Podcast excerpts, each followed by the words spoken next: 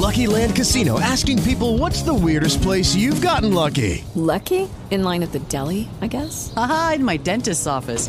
More than once, actually. Do I have to say? Yes, you do. In the car before my kids' PTA meeting. Really? Yes. Excuse me, what's the weirdest place you've gotten lucky? I never win and tell. Well, there you have it. You can get lucky anywhere playing at LuckyLandSlots.com. Play for free right now. Are you feeling lucky? No purchase necessary. Void where prohibited by law. 18 plus. Terms and conditions apply. See website for details.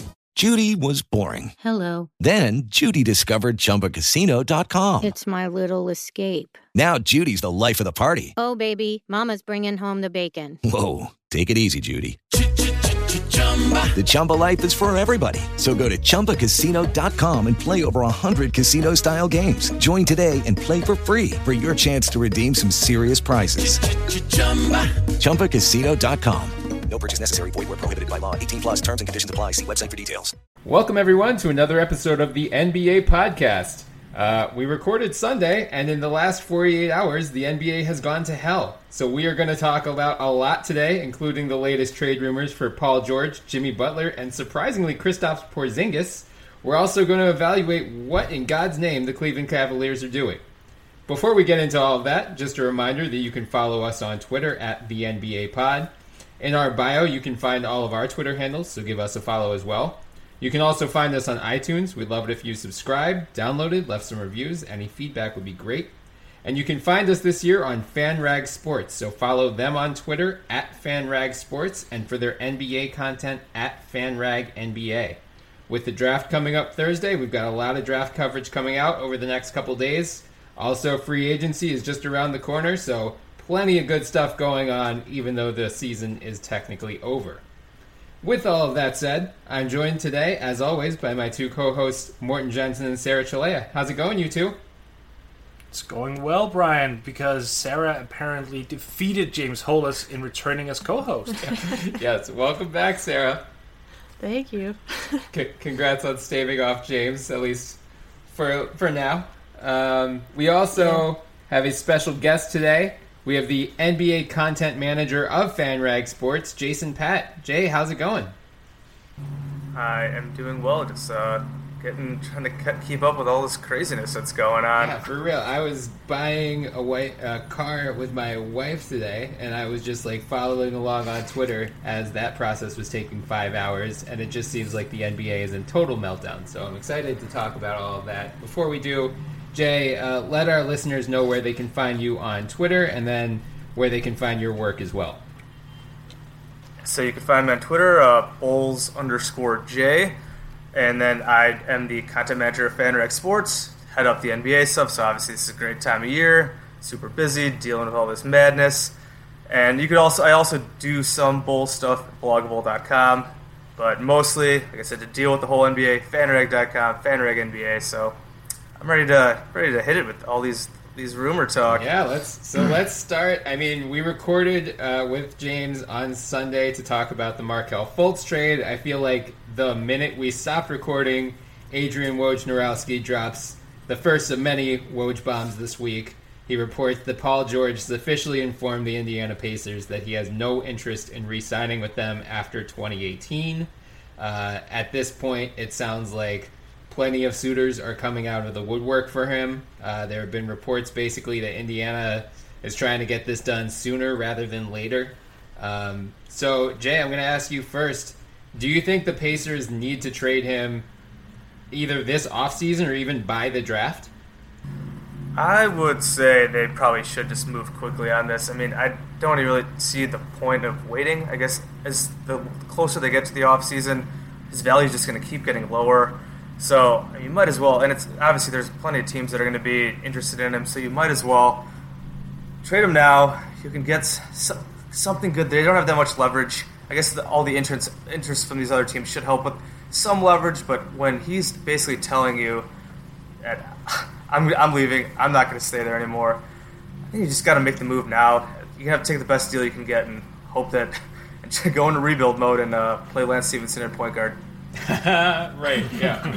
we should note uh, who was it? Gregg Doyel, I think, from the Indianapolis Star had that report that they are toying with the idea as point guard Lance, which would be all sorts of fun. So even if they trade Paul George, the Pacers will still be a league pass team next year just for that. Um, Sarah, I want to ask you. So you know the the Lakers have been his reported preferred destination for months now. Woj mentioned it Sunday. I feel like Sam Amick of USA Today was the one who started hammering this home in February. Um, if you're the Lakers, Sarah, do you trade anything for him now when you know he hopes to sign with you as a free agent in 2018? Or do you just wait him out and say, you know, Indiana, you can trade him wherever you want. We don't really care because we think he's coming home next summer and we're not going to give up anything of value for him now? It really just depends. Honestly, I wouldn't be opposed to a trade um, because you get him, you get him one year sooner. You get to get him in there with your young guys. It, it really just depends, and then he's locked in. Uh, well, not locked in, but you can start working on an extension or whatever. Um, I know that you floated this trade idea on B-Ball Breakdown. Uh, Julius Randle, Jordan Clarkson, and the number 28 pick. Honestly, I kind of like. I like that for Indiana. I don't think that it's giving up too much for the Lakers either. Um, so I'd be cool with that. We've talked about before. It it stakes their their deals that they gave to Luol Deng and uh, Timofey Mozgov. so there's really there's really no way around that. Um, you know, you could try to throw that in, but I don't think the Pacers are going to go for it. So what I want to ask y'all though is like, where would you most like to see him end up? Obviously, he prefers the Lakers, and that's out there. Um, but Jesus Gomez uh, floated an idea for the Jazz. Uh, Mm. Derrick Favors, Alec Burks, and then a couple of draft picks. To me, I would love to see him there. Yeah. I think I think that would be beautiful, and I'd love to see Jimmy Butler end up with the Wolves. But we can go there later. Ooh. But like those two moves, to me, uh, Mm. of course, it makes the West even more of a bear. But but I would love some more uh, competition for the Warriors. So I would like to see that personally. Yeah, Mort, I was going to ask you which other team should go after him. So go, let's just respond to Sarah's question right Oh, now.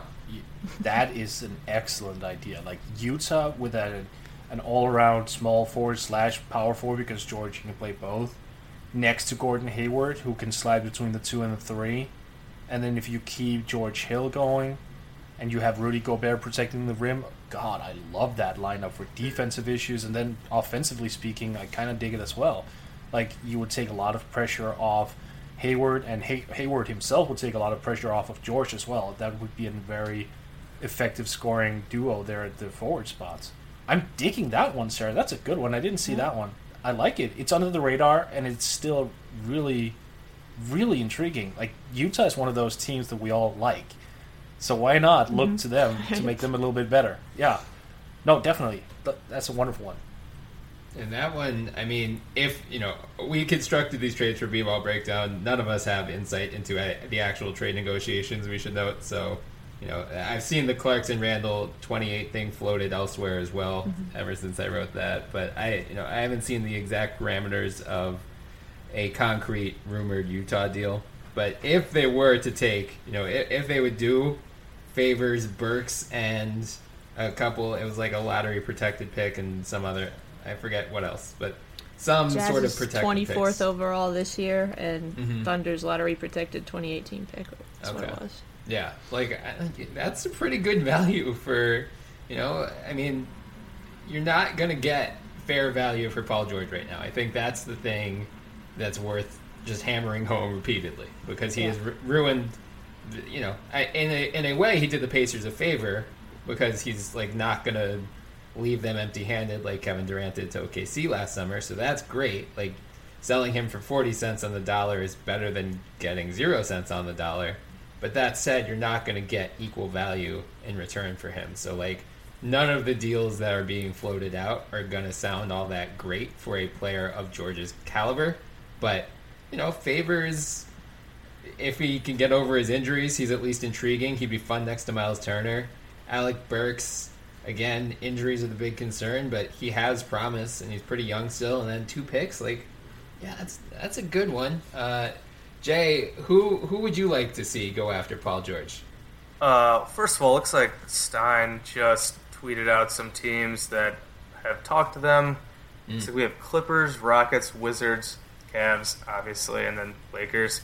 Uh, another team I was thinking of that I think I've seen people have mentioned is the Blazers could be kind of Mhm. interesting. They have a ton of first round picks, and if I Mm. mean, like I said, obviously it's tough because this is, would probably be a rental, but if they have contracts that they could match back, and if they toss in a few picks, and you one year of if anything of George, Dame, McCollum, and Nurkic, that'd be a pretty- pretty fun team to challenge out there in the West. I, I do agree with the Jazz one. That'd be really fun if they do keep Hayward and they're able to keep that group together and adding George to that would be a really good team.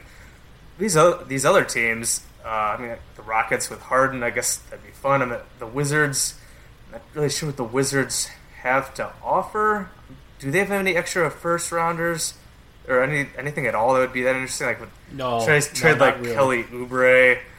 Mm. I, I don't. Yeah, I really don't see what they would really offer. And I guess the Rockets, I don't know what they really have to offer that much either. Clippers, obviously, the Clippers, I feel like are always in on these on these conversations. I know there was uh, Sean Deveney or whatever had the thing about a possible sign and trade. Mhm. Like if if they if the trade didn't happen like now before the draft, I don't know. That seems like a long shot, anyways. But yeah, I mean, I think ultimately it'll probably come down to.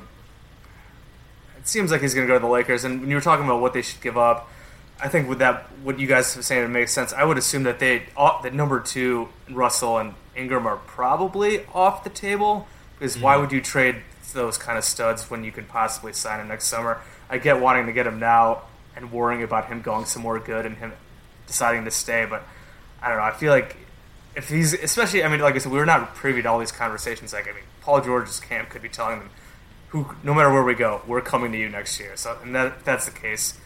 Russell, I mean, like, I mean, Randle. I mean, I know he's getting shredded this offseason, but he still hasn't shown that. I know he hasn't shown that he hasn't shown that much as a player. Clarkson that is coming off a down year. If you can do that, and then that, that later first rounder, I mean, I think that would be a great deal. I'd be willing to give up those parts to add George to Ingram, Russell, the number two pick, and Zubac or however you say his name. That'd be and Larry Nance. That'd be. I think that'd be good. Yeah, and I mean it's worth noting. You know, they could sign him next summer, but if they trade for him, they get his bird rights. They can exceed Right, the cap yeah. to re-sign him. So there is value beyond just like having him there instead of like on Cleveland and having him fall in love with Cleveland and then not want to leave next year. Uh, yeah, so there is value there. Two notes that I want to bring up. Uh, one, Eric Pincus of Bleacher Report has been hammering this home lately. On the Randle note in particular, apparently he shares an agent with Paul George, so that's just another factor to keep in mind when we're, when we're concocting these fake deals. Like that might influence whether the Lakers are going. You know, maybe he wants to stay. Maybe the agent wants all three of them to stay uh, together because Russell also shares the same agent. But two, uh, both Kevin Ding of Bleacher Report and apparently Kevin Arnovitz of ESPN yesterday. Um, Kevin Ding had a story about uh, you know the Lakers are planning on drafting Lonzo Ball in all likelihood, but they're also eyeing Paul George and LeBron James. And he mentioned in, in regard to both Russell and Randle, you know they've they are the Lakers are still high on both of them, but they're also kind of disappointed in them. Uh, especially apparently Russell, he said, just wasn't as professional as they hoped, and then Randle like didn't take well to criticism if it was delivered harshly. Um, Arnovitz apparently, I haven't listened to the full Low Post podcast yet, but he apparently said something along those same lines. And then late last night, Chad Ford of ESPN Oh, had a report that they were that they're reportedly shopping D'Angelo Russell for a top twelve pick. So while I agree that I wouldn't trade Russell for George, uh, you know, if he's you know because he's very likely to come over, um, it does seem like the Lakers might be lower on him than the at the consensus outside of LA. So it's just something to keep in mind. Um, you know, Jay, you mentioned the Blazers. I love, love, love, love them, and they have so many bad contracts they could get rid of. Oh, like, God, yeah. I think uh, who was it, Sarah? Was it Brandon Jefferson who had the fake Blazers trade in that B-ball breakdown piece? And it was like, I think he did Allen Crabbe and then all three of their first round picks this year for George, which is, you know, that's interesting. Yeah. It's not.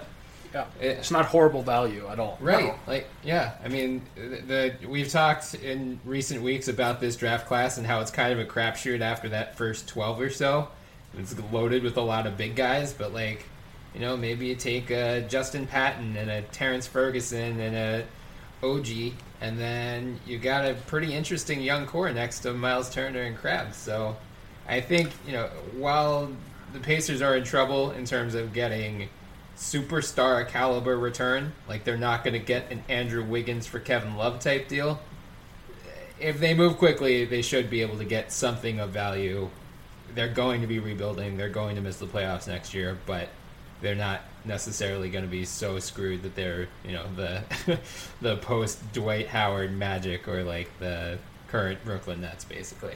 I think from the Blazers' point of view too, like okay, like giving up three firsts like doesn't seem ideal, but I mean, what you give up three late first rounders and whatever a bad contract for a chance at, for one year Paul, even if it's only one year Paul George, that'd be an awesome year probably.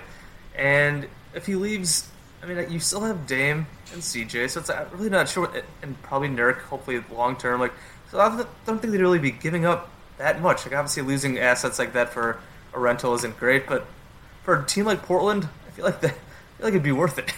Right. Yeah. I mean, none of those. A, they don't have the roster spots for all three of those first round Yeah. picks anyway. So if they keep Yeah. all three, one's going to be a draft and stash, and B, like you need to get out of the salary cap hell you put yourself in last summer.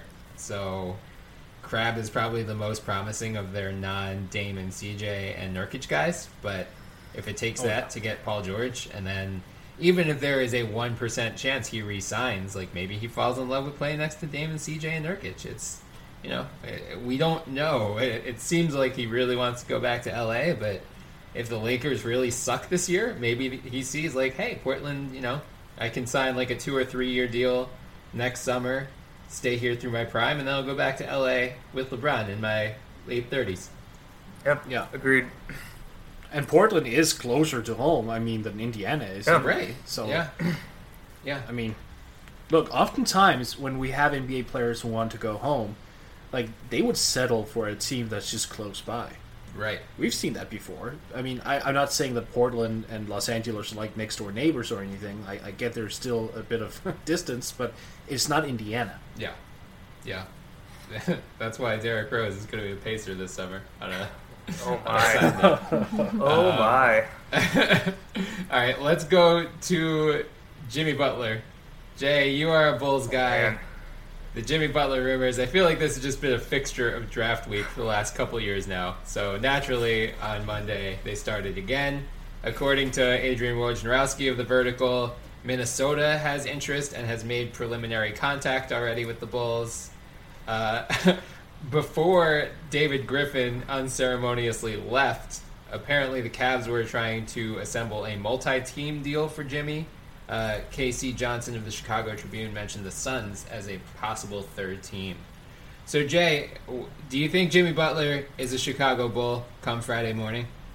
I feel like I still think that he will be. I mean, the Bulls, they they've wanted not to rebuild, and I've gone like back and forth on this just because I'm a big Jimmy fan, but they're in such a just shitty spot with their team. You know, me and me and or Morton and I have talked about this plenty of times. Just mired in mediocrity, which is sad considering they have a player as good as Jimmy.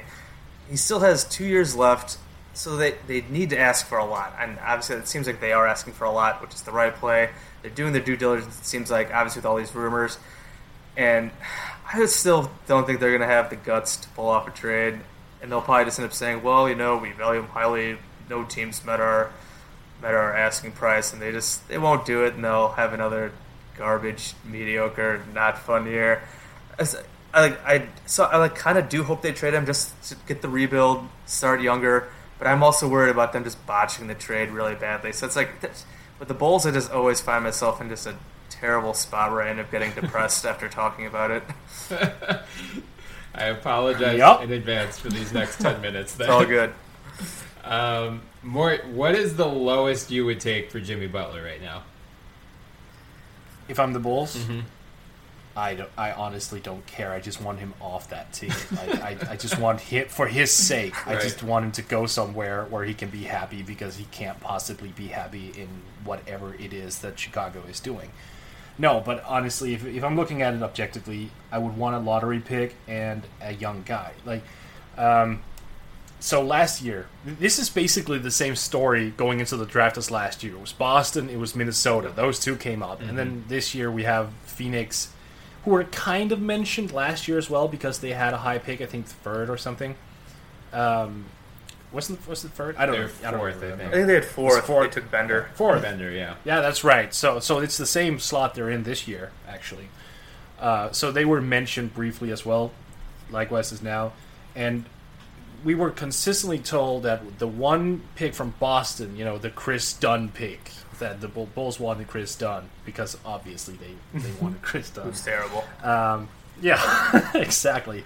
It was they wanted Kris Dunn, and then they wanted a starter, preferably a, a young guy. Then when the deal turned over to Minnesota, it was like, okay, we we want Minnesota's pick, and we want a young guy, but like Zach LaVine is not enough. So I I'm guessing this is just off me. I I think that the Bulls said you can have Jimmy if you give us your pick, and Andrew Wiggins. So that's probably where they came from. Yeah, I Well, agree. See, yeah, like, see, Bryan, you're laughing, but honestly, Andrew Wiggins, like, I get that there's the potential there, but he's dramatically overrated when you look at him. So, I mean, I kind of get why the Bulls would ask for that. Like, Jimmy and, is and great. we talk about the dynamic between Thibs and the Frogs. I feel like the Bulls just would not. They'd be really careful about trading with Thibs. Like they do Oh, not yeah. want to get embarrassed by Thibs, basically, kind of again. Like so, uh, yeah. I think I, would- I agree. I wrote a thing on Butler yesterday at FanRag, which just kind of parsing through some of these rumors, and I said I think it would have if they were to trade him now, it would have to be Wiggins and the seven pick. Like I feel like the, Yeah. there's no way like Dunn, LaVine, and the seven would be enough because LaVine's coming off the ACL. Dunn had a horrible rookie year, so I mean that trade I think would be not look good for the Bulls. And with Wiggins, like you said, he's been kind of overrated. He was he did improve last year, but I feel like at least that gives you the a guy who, who could be like a Jimmy Butler, like a kind of kind of similar players, or at least the idea of Wiggins could be what Jimmy Butler is now, and then you get another young guy at seven. And you talk to the point of just like the general like, minimum for Butler. I definitely agree. You need high pick this year, and then one other prime mm-hmm. asset, whether it's a young player, whether it's another high pick next year. So then you could rebuild, tank, and then hopefully get themselves a high pick next year. Because in next year's draft, if you can have a better chance or multiple chances at guys like Luka Doncic, Michael Porter Jr., DeAndre Ayton, like that's obviously the goal Mo here. Bamba. Yeah, Bamba. Yeah, so if you get could get chances at those guys, and you can have two or three of those guys over the next few years to rebuild with, that's an attractive, an attractive option to go after. Mm-hmm. Yeah, but that's not going to happen. Right. And let's just let's just stick with that because the Bulls have run this ridiculous idea by fans for the past year. They've been arguing that oh, the 1999 rebuild. That was so horrid. It's, they talk about it like it was the Holocaust. It's so ridiculous. It's so ridiculous. Like, oh, it took, and it takes seven or eight years to rebuild. No, it takes seven or eight years to rebuild if you're freaking incompetent. Right. So, like that excuse, they're trying to sell that to fans, and it's bullshit. It's utter bullshit. So, Yeah. like, I mean, look at this. you know- look at the Sixers. It took them four years. Like. I mean, honestly, like you know, I, I hate to like tangent here for a second, but Dan Feldman of NBC Sports was asking this last night on Twitter. Like, what is, you know, what what is like the the net result you would need to do the process over again? And I was like, bro, it doesn't matter. Like, you don't look at where the Sixers were in 2013. They had no assets whatsoever. They traded two first round picks. Their only good player was Jrue Holiday. Now look at them. Yeah, so like, I saw- two, Let's I saw some column I think that somebody tweeted out. I think I think it was either this morning or last night about some like Philly columnist was like, "Oh, the Sixers should tra- should build around Thad Young and Evan Turner." It's like you went from that to wherever they're at now. Like that, even if the even if like whatever this doesn't end up working out in the like deep playoff runs, like at least the idea of attempting it and getting this core is better than trying to build around bums like that.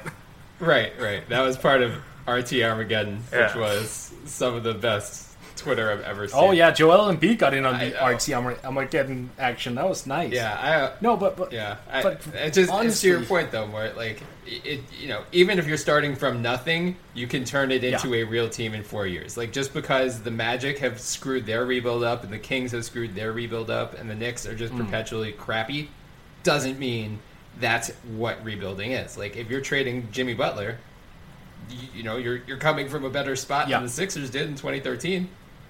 And here's the thing. Here, here's what pisses me off the most. It's the fact that Bulls fans for years have just screamed out, "We're okay with a rebuild." Mm-hmm. Everyone's been saying that. So when Gar and Pax come out and say, "Oh, well, the rebuild, whew, how is that going to play? That's that's we're going to be really bad." Then that just proves to me they are not listening to anyone. They're not listening. I even wrote a post on Blog a Bull at some point where I asked people. I, I did a poll. I don't remember the exact results. Where I asked people like, if the Bulls went into like a full on rebuild, would you actually support the team? Would you tune in and watch them more than you do now, where there's compared to when they're stuck in no man's land? And the vast majority said yes. Some even said yes. I would even buy tickets. I would be mm. more inclined to buy tickets to go watch this rebuilding process because at least that shows they've chosen a fucking direction. But the Bulls are like, well, nope, we can't do that because uh, ticket sales. No, Right. You're not. You're not listening. You're not even looking. Like, alphas. yeah, exactly. Like, look, and th- that's also why, like, I was joking earlier when when I saw the Bulls were allegedly interested in Andre Iguodala. I was like, he's a bit on the young side, isn't he? like, Younger I and more athletic. younger and more athletic. It's just, look, Jay. I know you're with me on this one. Like, it's just the the lack of transparency as well. It's the constant bullshit feed that fans are being fed and asked to swallow on a year to year basis. Like, look, it's become a thing. Like the the end of the year press conference, every Bulls fan is tuning in and ready with the jokes, right? Mhm. I mean, I know you were there this year as well. Like everyone was. It was ridiculous. to that point, like one of the hilarious things, we were I was actually out, out with some fellow blog bloggablers on Friday, and we were talk just talking about that. Just how John Paxson, like, what in one side he'll be like, well, you know, we really we don't have the flexibility to overhaul our roster this year because we have players under contract, and then then like the next breath, like, oh, we have so much flexibility for 2018, like it's gonna be it's gonna be fine. Like on one hand. Oh, we have all this flexibility, and on the other, well, we can't make any major changes this summer because we have these players under contract for with like just I mean the Dwyane Wade contract is just absolutely ridiculous. Why why the heck did they give him? First of all, two, I'd hated it to begin with just because I've never liked Dwyane Wade and just the idea of that was purely transparent for in terms of like marketing, ticket sales, jersey sales, Mm. crap like that. But the, That's an area that's transparent. yeah, yeah, exactly. But the two-year deal for twenty, basically twenty-four million a year with the player, the player option. Why? Why are they they give him a player option? Like, give him the two-year deal with like a team option or non-guaranteed money on his second year. Like, make him if he's if he goes and if he goes the Nuggets or the Bucks last summer. So what? Like whatever.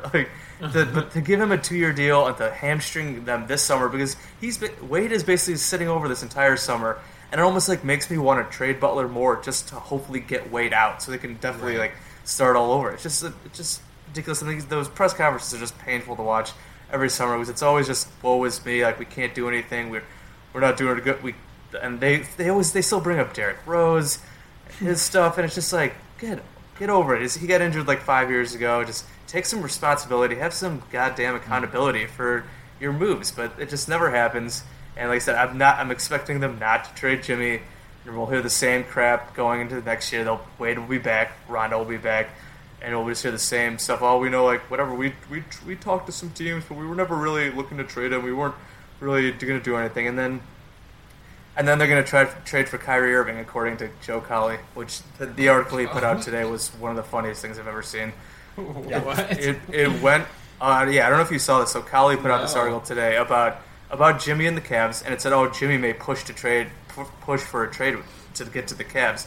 And then it talked, and then it just went into this whole meandering thing. It brought up Kyle Lowry about him possibly going to the Bulls, and then it ended with Kyrie talking about how Kyrie Irving has been reaching out to put, reaching out to people, and then that how he might want to play in Chicago if LeBron left next year. It was just like this. You need to go see it. Go read this article because Yeah, it's just all over the yard. all Like, over the place. It is. Yeah. A, it was a hot mess. completely hilarious. I, I mean, I wouldn't doubt if Jimmy was trying to would try to push to go to Cleveland. Why would Why would you want to stay with the Bulls? Go play with LeBron for at least a year and see if you can win a title. And I I wouldn't blame it at all. Blame him at all if he did that.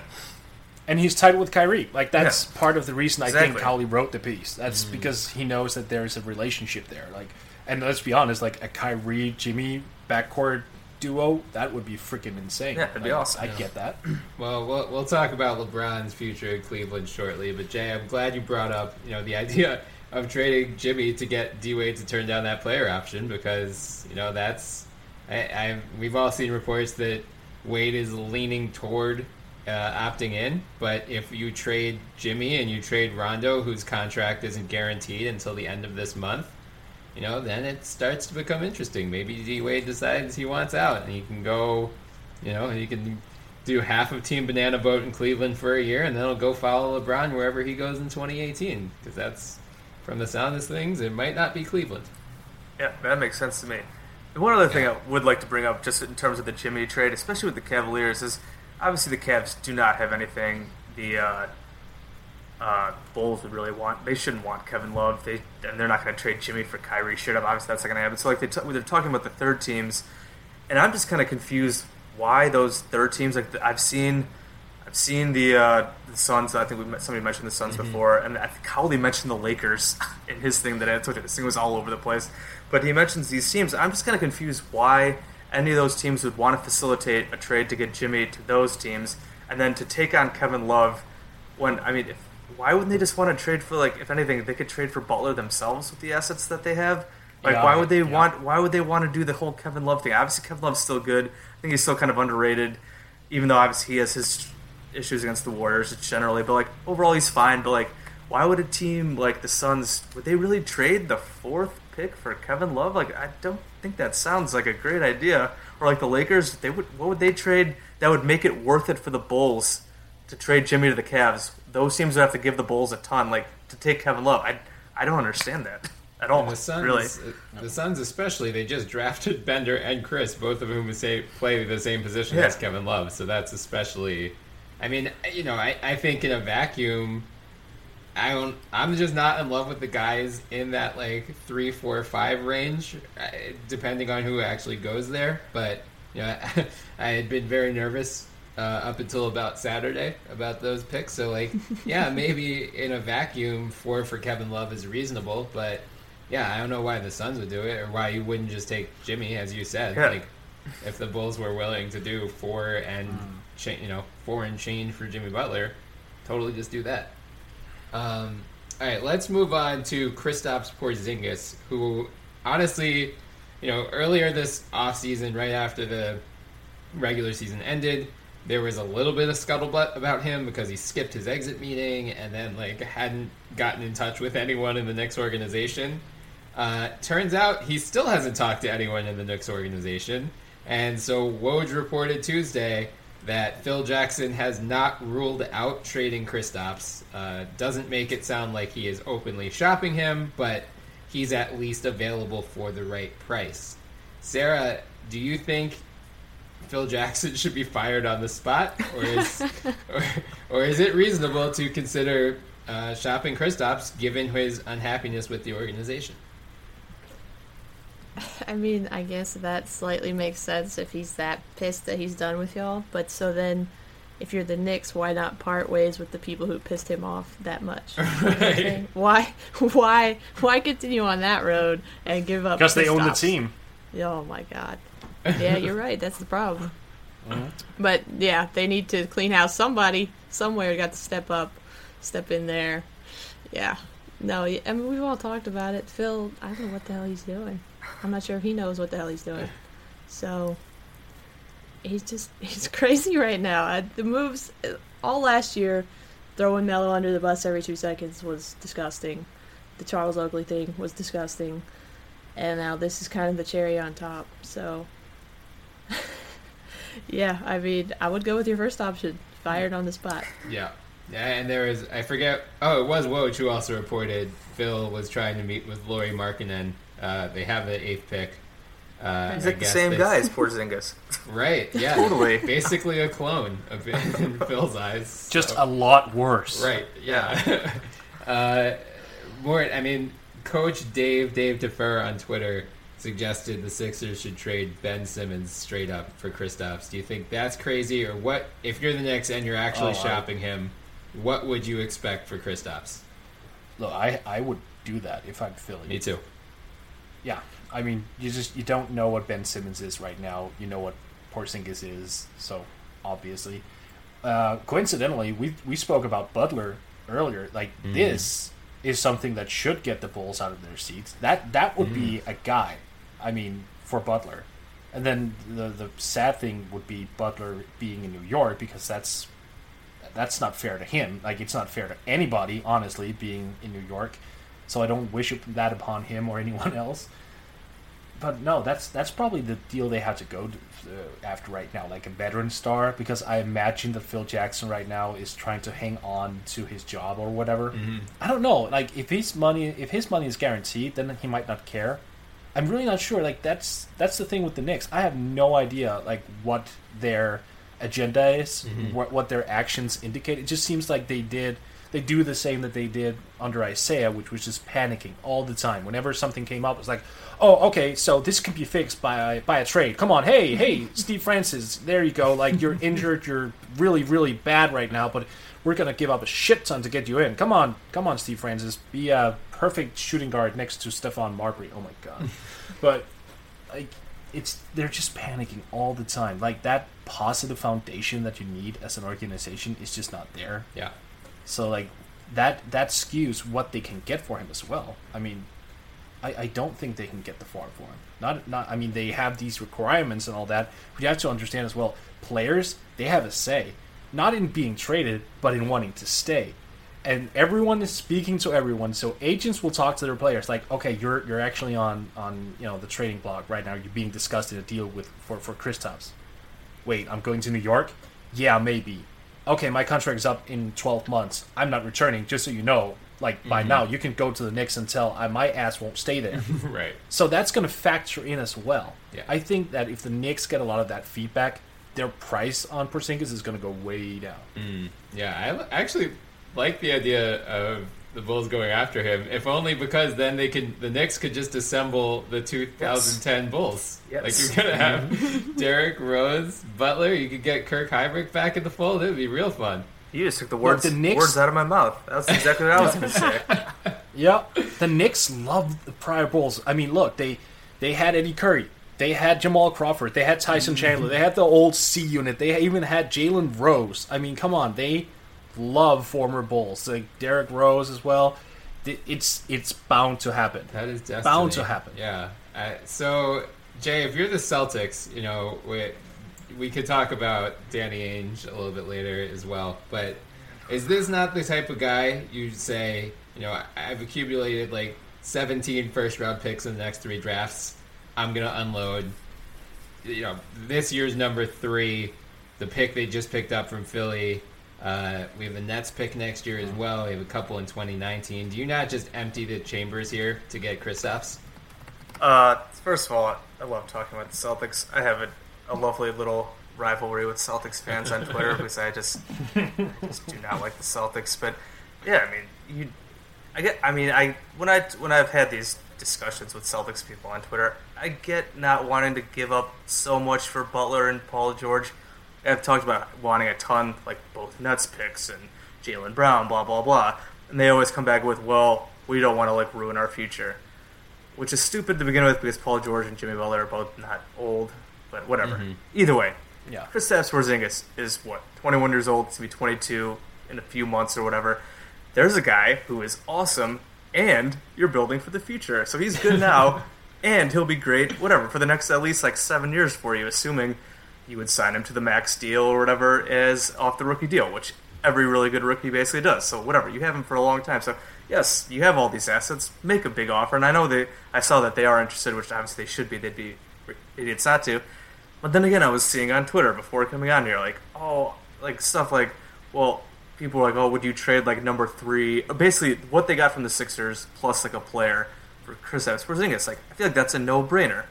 It's, Like, yes, like Porzingis is a 21-year-old unicorn stud big man who can shoot and block shots. Like, that sounds great. Like, are you really gonna say, oh, I don't, I'm not gonna trade for Chris Evans because I want Jayson Tatum and I'd rather keep Jae Crowder and oh well that pick that whatever 2018 or 19 pick could be really something really awesome but we still we're still not totally sure like I just don't get that mindset like I, I, this is why you like why you have all those pieces. I think I feel like they're I, I think a lot of their idea is they're waiting on Anthony Davis and the Mhm. Pelicans. So I think their mindset is we're gonna keep we're gonna do this thing, whatever. We're gonna keep all these assets. We make these picks.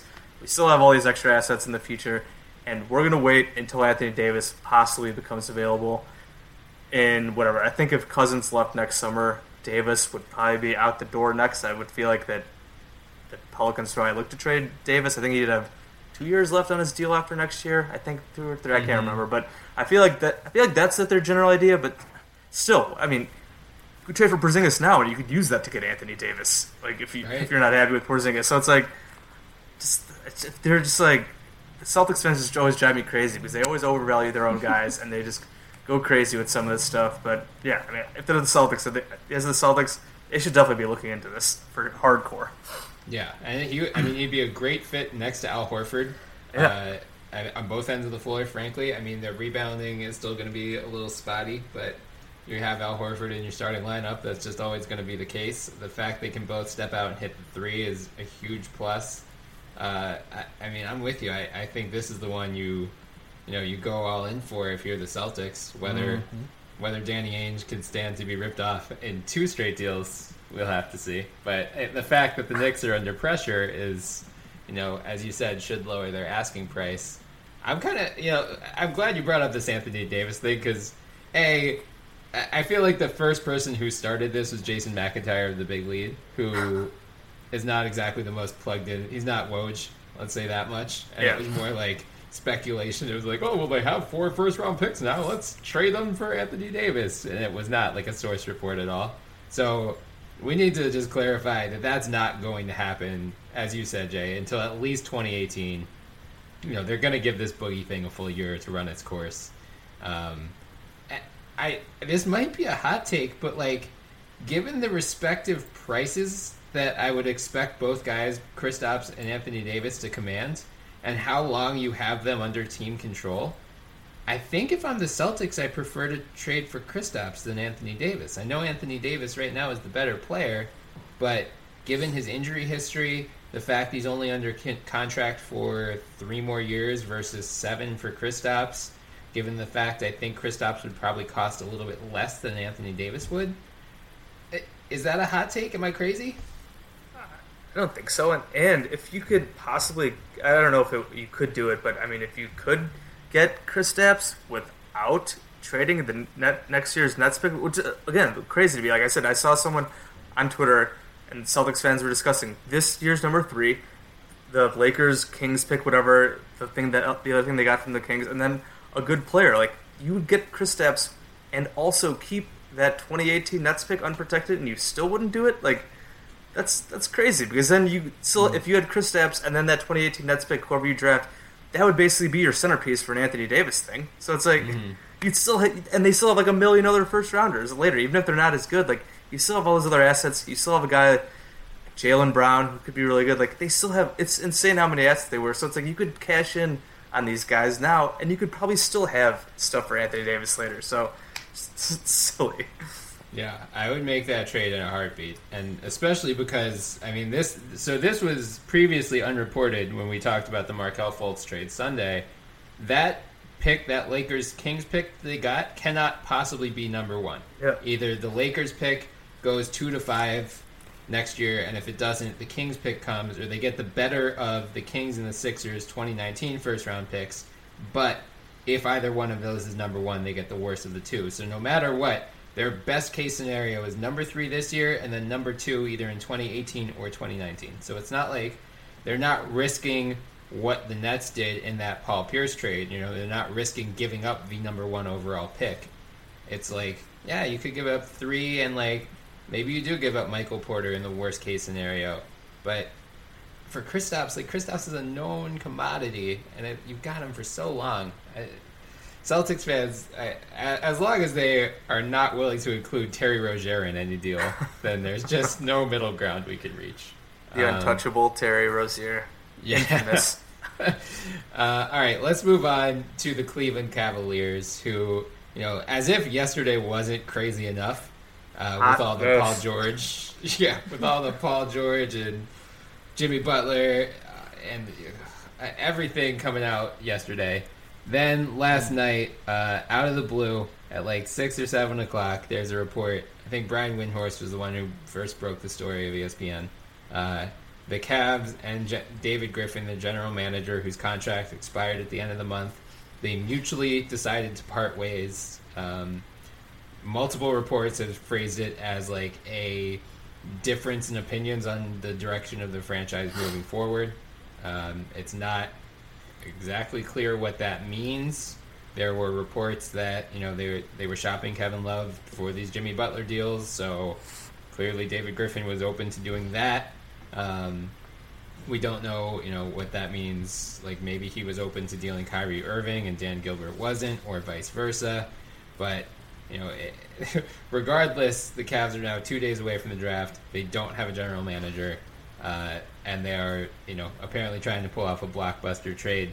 Sarah, is Dan Gilbert quickly rising among the worst owners in the NBA? For sure. Oh yeah. I mean, I don't know if you guys saw there was a video that came out recently of LeBron talking about how he really didn't even want to come back to Cleveland.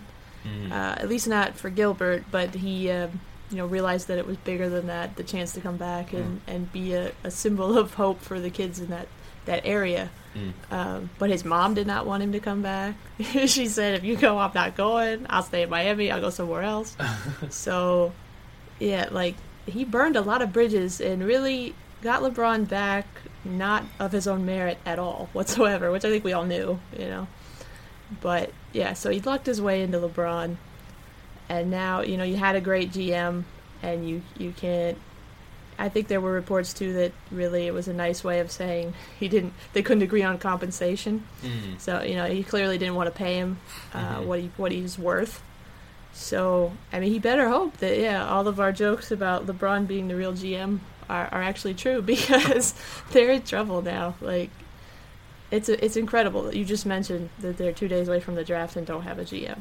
Yeah, that's to, that's I incredible. was gonna say to, to her point about that about the compensation thing, there were I think Windhorst and Dave McMenamin had an article come out, and Jason Lloyd at the Athletic last night, basically that Gilbert and Griffin had a meeting on Friday, I think it was, and basically Griffin was like, "I want a lot more money, I want more power in the organization," and Griffin or Gilbert basically got ticked off, canceled the meeting on Sunday, and and then I guess Griffin was working the phones for Jimmy Butler trade Monday, and then that was it. It was like done. But yeah, it sounds like Griffin felt like he was underappreciated by Gilbert in the front office, and that he just wanted more power. Naturally, considering the job he's done, you win a title with his team, you do a really good job. Obviously, getting LeBron back is a huge help, but he's made a lot of other good moves around the fringes, so he wasn't paid that much. So to want more money and to a little more power as maybe a president of basketball operations makes sense. But apparently, Gilbert was having none of that, and he's just a piece of shit. It seems like from when I was reading when I was reading like just Yeah. between reading the athletic article and the ESPN article about it today, it just sounds like Gilbert just a weird, paranoid, controlling hmm. dude. And the only, I guess the only good thing you can really say about him is that he was willing to pay all this money for these rosters. Which I mean, that's the least you can do when you, you're a billionaire and you have LeBron James. Like I would hope you're willing to pay that much money. But besides that, it seems like he's just a, a terrible dude. I mean, Yep. it's just so crazy. He never extended with a general manager, right? Yeah, yeah, I think. yeah. yeah. Yeah, it's it's total. I mean, it's lunacy. You know, we had Sam Vecenie on Friday to talk about the draft, and we swayed into here a little bit when we were talking about what's next for Cleveland. And he was saying, like, look, David Griffin has one of the best reputations among general managers in the league. He's good at all facets of the job. What he's done over the last three years, like getting Shumpert, J.R. Smith, Channing Frye, Kyle Korver out of basically thin air was incredible. Like he continued to fill out that complementary cast around LeBron, Kyrie, and Kevin mm-hmm. Love that you needed to compete with the Warriors and win their first ever championship. And the fact that you know Dan Gilbert was like, "Yeah, well, thanks, but no thanks," is it's surreal, especially because you know LeBron James before the finals started, throughout the playoffs, has repeatedly praised the work that David Griffin did. Like it's clear that LeBron had respect for the work David Griffin did. After he stepped down last night, LeBron sent out a tweet and basically said, I forget the exact wording, but it was like, you know, even if no one around here appreciated you, I did. which you know he basically was Yep. subtweeting Dan Gilbert subtweet, there. yeah. yeah. So the reports are now that Chauncey Billups is apparently uh, going to interview for like a team president job, and then he is going to help find a new GM. Morten, I I saw you scoff immediately. You're not in on Chauncey team president. No, I like Chauncey. It's not that. It's just he has no prior experience with this, and, and then to go from one of the league's best GMs to someone who is not tested in that field. Look, Chauncey is extremely bright. I actually think he will do a good job down the line when he's seasoned. Seasoned, but mm. look, he's taking over an impossible situation. Like, how do you improve a team that's that capped out, where there might be bad lingering feelings because of the dismissal of Griffin? You know, it's just an it's just an unsavory situation to, to be put in. Like, especially with an owner like that. Like, let me just read a tweet from David Ald- Aldridge last night, um, where he said Griffin was elbow deep today, as late as an hour ago, working to put together a monster deal to get Jimmy Butler from Chicago. So that means that within an hour's time, Griffin was trying to work his magic to acquire one of the best players in the league, a top 10 player, to being told that, nope, you're on the outs. and then Absurd. you exactly, and then you hire a guy with no front office experience. Like, are you kidding me? It is almost kind of That's- Bulls like cronyism because whatever I think. Uh, Yep. Whatever I think I read that. Uh, what's whatever Bu- Billups is fri friends with Lou and I think Yeah. close with Dan Gilbert, and that I think the Athletic article that from Jason Lloyd I think mentioned how they were that Billups was kind of angling for the job during the Eastern Conference playoffs, or it was something like I can't remember where I read that, but it, it was basically kind of like cronyism, like I said. Which would, like I said, I, I agree with you that I, I bet Billups will seems like a smart guy for the most part. The the love for the love for Melo stuff that on ESPN didn't not exactly the best, but in general, I feel like he probably would do a good job. But when you go, and especially in the situation the Cavs are in, when you're dealing with LeBron James and you're in win now mode and cutthroat, like I mean, I guess if they hired a good GM, I know Stein, Mark Stein, I think, tweeted about possibly them looking at Justin Zanik, who just got screwed by the Bucks, as an mm, option. yeah. Like that, that would probably be a good move. But still, like to do it not have this timing with the Cavs in this situation, it just it's not it's not making any sense at all. Yeah, Yeah. it's No, so so right now my list has changed. By the way, I Jason, you don't know this, but on this podcast, I have been. Uh, I, I've been saying for a while that I wanted a, a combo in Chicago to replace Gar and Pax. I've been wanting Mike Zarren from Boston and Sam Hinkie, obviously. You know, I'll you know Mike Zarren, you can you can stay in Boston. I have a new duo that I want in, in the with the Bulls now. Just David Griffin and Sam Hinkie. Come go. on, one be team president, the, the other GM. Just hand over that money, Gar, and about five years' time, you're you're going to be looking pretty dope. I'm in totally. Yep. Yeah. So we need to have the inevitable LeBron James conversation now because you know there's been Oh, he gone. yeah there's been there's been a lot of smoke around Los Angeles in particular. I forget who was the one to first report it, but Kevin Ding in the aforementioned Lonzo Ball column yesterday also included the nugget that apparently LeBron James's wife Savannah really wants to move to Los Angeles full time. Um, and the Lakers are like proactively planning uh, ways to get both Paul George and LeBron. Um, you know, the Clippers, they just brought in Jerry West. Apparently, part of their reasoning was also Jerry West has some sort of relationship with LeBron. They're, they're they're just trying to angle however they can. So, first, if you're the Clippers, don't you try to bring in David Griffin in some sort of like, I mean, a take some responsibility off of Doc Rivers' hands, but b like if not, just like some sort of front office advisor role. Abs- I, I agree. I mean, I feel like at this point, Doc needs to like step down from his president job or whatever. They could just pay him the same amount of money. Just get that, just get that title away from him. Like he's done a terrible job. So yeah, bring in Dave Griffin to be the president of basketball operations, but you can maybe even make Doc the GM. I don't. I don't. Do they have a GM, actual GM right now, or is it all just Doc? I don't know? honestly know. I would, as far as I know, it's all Doc. I think they have a yeah. I I, I think they do have a functioning GM. but Oh, I'm really? not sure. It's it, yeah. It's always Doc's name that pops up though. Right. Yeah. I mean, the point being, if they're really going after LeBron, LeBron clearly has respect for Dave Griffin. at Jace, as you said, Doc has not done the best job in charge of running the day to day operations of the franchise. So like, that's a no brainer to me. But more as you said, you know, it sounds like LeBron really might be heading out in 2018. Um, we, I feel like we talked about this a couple episodes ago. Uh, you know, if Los Angeles is really his motivation, which one of those two teams would you prefer seeing him sign with?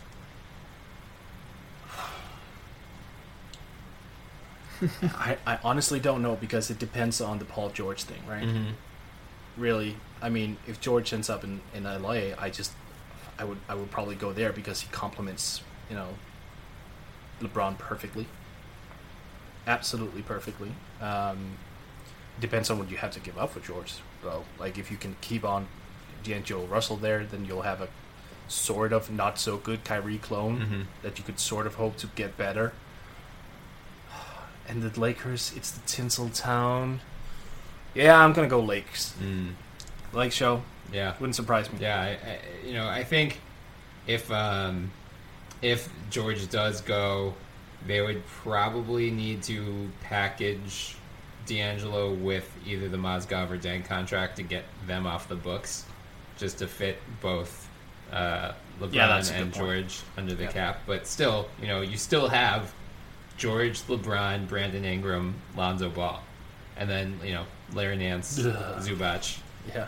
Uh, it's interesting. Maybe move ball instead of D'Angelo though. That's Mm. that's where I'm at. Yeah, like move the the current pig if need be. Look, can we just reiterate how awfully stupid those two contracts were last year? I mean, I don't even care about the money involved per year. That did that didn't matter whatsoever. It was the four years. Like, what on earth? And people after Mitch Kupchak were fired were like, "Oh, Mitch is gone. I don't."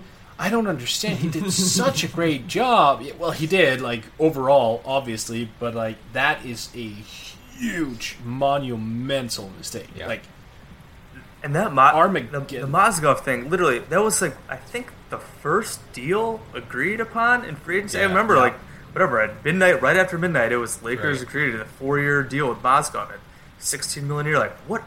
What are you doing? Like who, I just don't understand committing that type of money. I mean, even though he was good for the Cavs in 2015, like he was awful last year, and he was injury problems, and he's 30. Like, just, I can't even imagine what's going through your mind to think that we need to get out in front of free agency like this and give Timothy Timothy Mozgov that contract, and then the top. I mean, hmm. ba- that's bad enough, and then to top it off with Deng's contract as well. Like, I, I'm a big Luol Deng fan. He was awesome in Chicago for a lot of years, but like he was. He's old. He's beat up. He's got a lot of miles on the miles on those legs. So Oh, again, four year deal, whatever, 17, 18 million a year. Just, just you knew immediately that those contracts were going to be a huge mistake. And what do you know? They are. Maybe, maybe they'll get out of them. They could sh- stretch them out over a ton of years if they really wanted to. And, and, but just, just ter- terrible, terrible. terrible. Yeah, Yeah, I mean- no, and, and here's the thing: even if they got like Miami Deng, who was decent, like he, he actually found his game when he started playing the four. Yeah. Mm-hmm. Like even if Two-year you got that contract. thing, yeah, exactly. Like you don't give him four. You don't give him four. Like you don't even get close to it. Like at most, I would have given him like three, but the third year would have Yeah. been like at least partially unguaranteed, Right. like, or, or a vast majority of it would have not have been guaranteed. So, and, and I believe everything like it's guaranteed for those two, Yep. right? It's all one hundred percent guaranteed. cheese. Yeah, I remember I mean, Both deals. Yep, both deals. Zach Lowe, I don't remember what column it was in. Some, I think about the Wizards. Um, he said like the Wizards were in negotiations with Luol Deng for like a three-year. I want to say it was around 50, 55 million, and then they heard the Lakers offer and were like, "What the hell? like, what? What are you doing?" Yeah. Uh, yeah, and especially for Mozgov. Like, look at you know Willie Reed and like Dewayne Dedmon signed for a fraction of that cost, and they were arguably as impactful, if not more. Dedmon especially. So yeah, that, those are two. Oh, that's not even an argument. Yeah, right. I guess right. I guess those guys got to play until the end of the season, whereas Mozgov had to get shut down a month in advance. Uh, But the, the timing of it was also weird. Like we've talked about this before on this podcast. Like when you have a bunch of young players, it does make sense at some point to go out and spend money because otherwise your money is going to be tied up with the extension of the young guys. Mhm. But the Lakers weren't even there. Right. Like they were not close to like having a lot of guys coming up for extensions. Yeah. Like they, they weren't even close. Like they just they ejaculated prematurely. That's all I'm saying. Yeah, it's just brutal. I, I guess if you could have talked me into if they just would have signed, even if it was the bad four years for Deng, if they would have just done like Deng for because he was kind of effective last year as the stretch four, and he is a great guy in the locker room to have. So like, okay, I get it. If you give one veteran that overpay to be a veteran voice in the locker room and maybe still give you some good minutes, fine. Just he said the combo of it, all guaranteed, all those years, just completely ridiculous, and that's why Mitch. Mitch part of the reasons why Mitch is uh, a goner. right. Yeah. Um, Sarah, I, I mean, you're already dealing with Kevin Durant in the West. Are you ready to deal with the world where the Spurs have to compete with Kevin Durant and LeBron James before they even get to the finals? It's it's really not okay. Is it? Um, it's okay because LeBron's coming here next year. He's gonna play with the one guy he, he least likes playing against, which is Kawhi.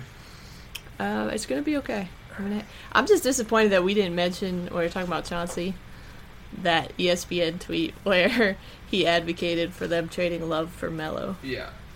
Because I feel like is do we think that's gonna happen if they pick him up?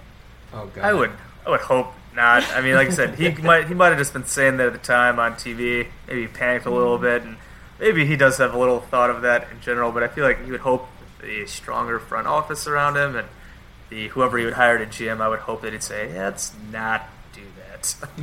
Yeah. He, Yeah. he, he Yeah. may not have known that Melo has a 15% trade kicker as well. Yeah. Like, Melo would be earning about $30 million a year with that trade kicker uh, going in. Like, he has the option to waive it, but who are we kidding? Right. I mean, look, he had a perfect opportunity to join a somewhat, uh, you know, competent version of the Bulls in 2014, but he opted for more money, which is like fair. I, I get that. Okay, that was like what 50. Jason was like 50 million more. He accepted. Oh, for Something Melo, like that, Melo right? and the Bulls.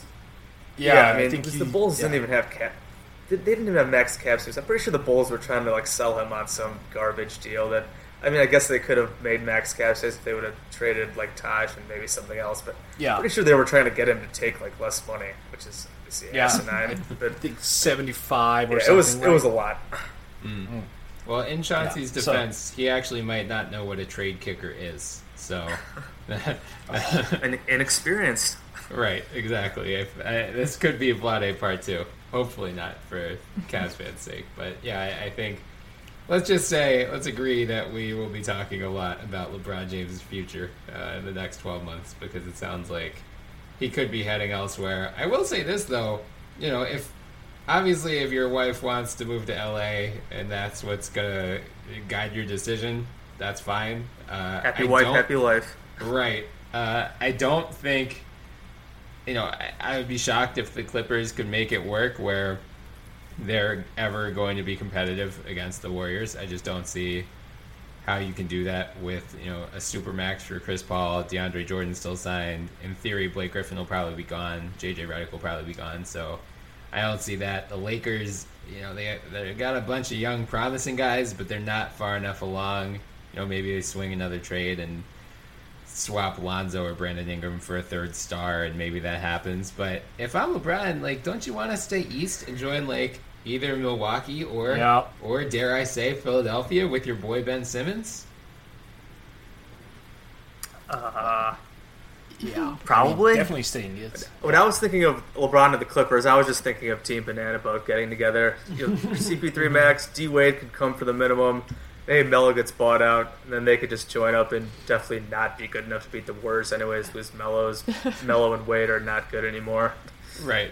So basically, remain the Clippers. Yes, Right. Be good, but not good enough. Yeah. Yeah. Yeah. Yeah. Yeah, exactly. I, I, Well, look, let, us be honest. We we've all talked about Team Banana Boat. Like Yeah. we want to see it at some point. Yeah. it would be fun, especially. And I've I've aired this out before.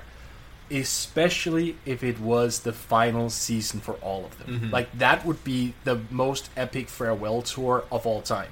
Like that you gather on the same team, the four of them, and they go out together, all of them, a blaze of at glory, the same and time. lose in the Yeah. second round. Right. and lose in the second round. Yeah, That's the only time I want to see it happen, though, because I don't want to waste. I mean, I know LeBron is on the tail end of his prime, but I don't want to waste a year of LeBron James supernova on a team that's probably not even getting out of the what? Like maybe they make it to the Western Conference Finals, if that. Yeah. Like Well, it's not happening this year. Wade is going to pick up his option in Chicago. It's twenty four million, dude. He's not going to get anywhere near that in the open market. So you got to wait to at least Yeah, 2018, next summer he'll get all he'll get all this money this year, and then he'll take the min- minimum next year with the Clippers with LeBron. Yep, it's all happening. Oh boy! All right. Uh, I think that's a perfect place for us to wrap up. I will, Sarah, shout out to your Spurs though, because Pau Gasol and David Lee have declined their player options. So they I'm very excited. CP3 on the way. Like, mm-hmm. yeah. that's that's like our version of trading for the number one pick, Bryan. It's Oh, like yeah.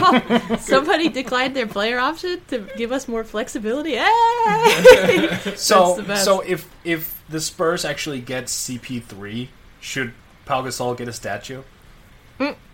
I'm okay with that. But Yeah. honestly, honestly, I don't think they're well. Who knows? They're always like eight steps ahead of me, but I don't think that's what they're angling for. But we shall see. Yeah, 'Cause They, they Like, would still have to, I think, trade Tony to to make room, depending on okay. what what CP3 is looking for. Mhm. Which, yeah, might make basketball sense, but I don't see them doing it. Oh well, you know he's not gonna. Oh, I'm not gonna piss you off, Sarah. We've had a good episode. I'm not gonna annoy you this time. Hey, and I also saw that uh, Woj said there's been positive indications that Manu might come back. So Hey. chew on that, Morten. Oh wow! Wow. It's Yeah. Christmas for Spurs fans today. Jeez. It's a wonderful day. Yeah. Uh, It's gonna be so wonderful when he goes scoreless for four straight games in the playoffs again. You're didn't, such a hater. didn't you just say you were going to be nice for it? That was No, he can't even turn. help himself. I can't. I'm sorry. I'm horrible. Sarah, I'm glad you mentioned the number one pick. Quick thoughts, Jason and Sarah. Morten and I already talked about this last episode, but I want to hear your quick thoughts about uh, that Markelle Fultz trade. Sarah, we could start with you.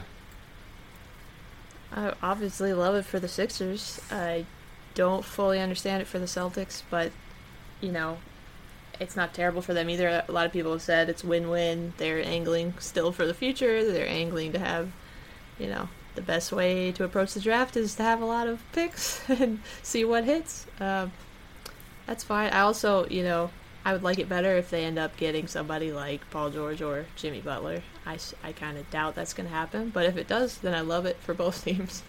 That's that is a reasonable take. Yeah, I'm gonna have something on Bebo breakdown later about Danny Ainge, hopefully today. Uh, Jason, what about you? How did you feel?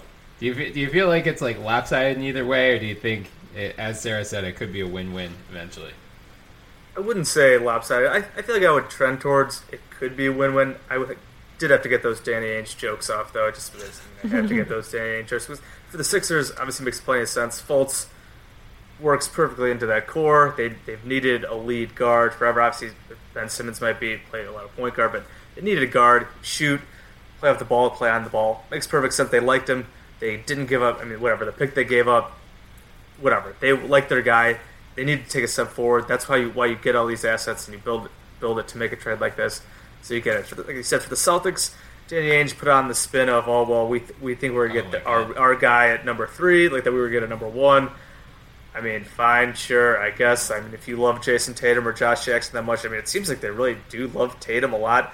So I'm not like Tatum. I'm sure is fine, but from what I've read, what I've seen, I'm like not crazy about him being like a star player. I, I don't know, like whatever. It seems like uh, seems like in the Melo build, and I mean, not that Melo is bad, but like like Prime Melo is obviously really good, but not even on that level. So like, I mean, I guess if they can flip it into George or Jimmy Butler, like I mean, that's never probably be good. But I definitely think the Sixers definitely a winner in that trade with the Celtics, kind of eh, with possibility of maybe coming out ahead at some point. Yeah, I- I'm glad you brought up that Ainge comment because he could just go screw himself. That I was I, I was on board with the with the Celtic side until he said that shit. Now I'm just like, shut up, Danny Ainge. You were not gonna pick Jayson Tatum at number one. Just shut up. You were gonna take Markelle Fultz and trade him. That's fine.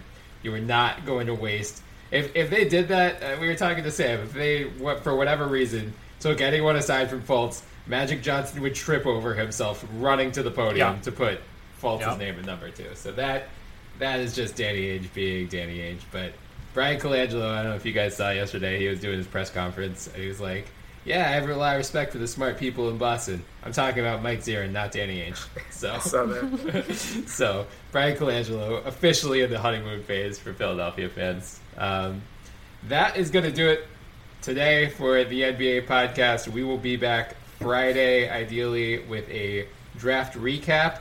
Jason, want to thank you again for coming on, uh, and just remind our listeners one more time where they can find you on Twitter, uh, where they can find your work, and shout out your draft live show that you guys are doing Thursday. Yeah, so you can find me on Twitter at Bulls underscore J. Find work at fanragsports.com. Fanrag NBA. Twitter is Fanrag Sports, and then Fanrag NBA. Uh, you can also find some of my work on blogabull.com. That's just Chicago Bulls stuff, where sometimes I rant about how crappy the Bulls are. And then, yeah, tomorrow night with the draft, uh, me and Zach Harper, our lead NBA writer at Fanrag Sports, we will be doing a live stream type deal, just analyzing draft picks, analyzing any trades that happened. That I'm not totally sure how it's going to be set up exactly. I just know that we're going to be on live doing giving the analysis, so that should be a lot of fun. And looking forward to it. Like I said, I think it's for, based on what we the rumors we've been seeing the, this whole week. Like it's it could have the potential to get pretty crazy.